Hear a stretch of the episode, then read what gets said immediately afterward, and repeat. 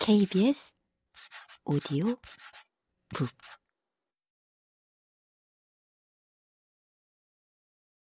선생님은 공이 무서우세요? 아람이가 농구학원에 다닌다는 말을 들었을 때 나는 속으로 조금 놀랐다. 언젠가 나에게 체육 시간에 하는 피구가 너무 싫다면서 공에 맞는 게 무섭고 도망 다니는 것도 너무 떨린다며 불만을 늘어놓은 적이 있기 때문이다. 그때 나도 필요 이상으로 흥분해서 대체 왜 피구를 하는지, 피구가 과연 어린이가 공 운동을 좋아하게 하는데 효과적인지, 운동이 되긴 되는지, 혹시 친구들 사이에 원망과 불신의 싹을 틔우는 것은 아닌지, 지금의 내가 이렇게 공 튀기는 소리가 나면 멀리 돌아가는 어린이 된 것도 어쩌면 피구 때문은 아닌지, 조금 긴 의견으로 동의했기 때문에 분명히 기억하고 있다. 농구공은 더 큰데. 맞으면 더 아플 텐데. 걱정하는 마음 한편으로 은근히 서운한 마음도 들었다. 나는 과거를 캐무는 것처럼 보일까봐 조심하면서 물었다.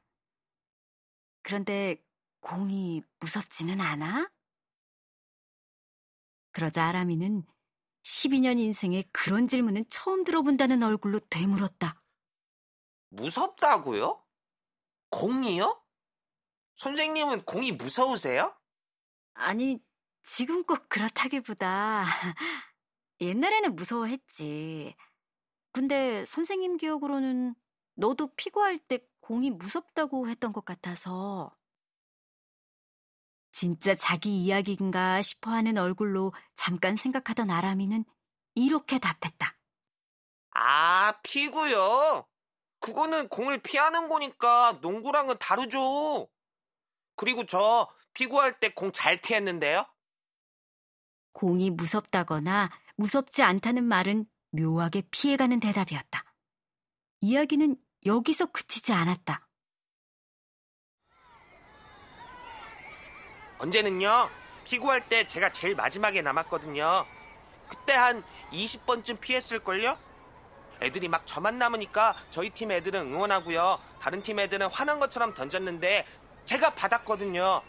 아니, 받으려고 마음먹은 게 아니라 공이 와서 안 맞으려고 그냥 안 맞으려고 딱 했는데 딱 잡은 거예요.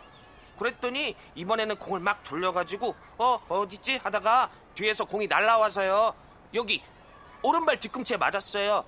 제가 이렇게 돌아보려는데 그때 딱 맞아서 확실히 기억해요. 아람이는 정말 20번도 넘게 공을 피했을까? 확인할 길은 없지만 확인할 필요도 없다. 일단 아람이에게는 그게 뒤꿈치에 새겨진 진실일 테니까. 재미있는 것은 많은 어린이들이 피구에 대해 이런 사연을 가지고 있다는 것이다. 끝까지 살아남아 팀의 승리를 이끌었다는 어린이는 만난 적이 없지만 팀에서는 제일 마지막까지 남아서 날아오는 공을 연속으로 몇 번이나 피한 경험은 자주 듣는다. 누구 얘기든 이런 모험담은 언제나 흥미진진하다.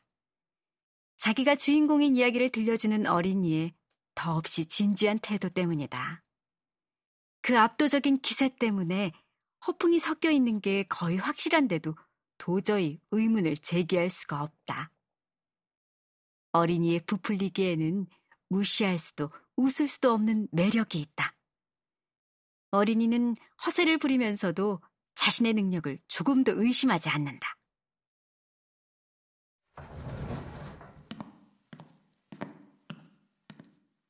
하윤이는 11월 어느 날 합기도복을 입고 독서교실에 왔다.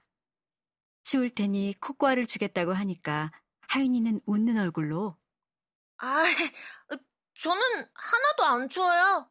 시원한 거 주세요. 하고 여유를 부렸다. 그래 놓고는 내가 이제 가을도 끝나가고 하고 무슨 말을 하려니까 얼른 가로채서 지금 겨울이에요. 하고 이의를 제기했다. 추웠던 모양이다. 뜯어지지 않는 과자 봉지를 흔들어대며 이거 너무 안 잘라져요.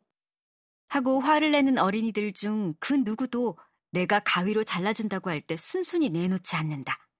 할 수 있다고 끝끝내 씨름을 한다. 유자청이 된 유리병 뚜껑이 열리지 않아서 내가 끙끙대면 너도 나도 나서서 자기들이 열겠다고 한다. 옛날에 엄마가 딸기잼 못 열 때도 제가 해줬어요. 같은 전적도 꼭 자랑한다.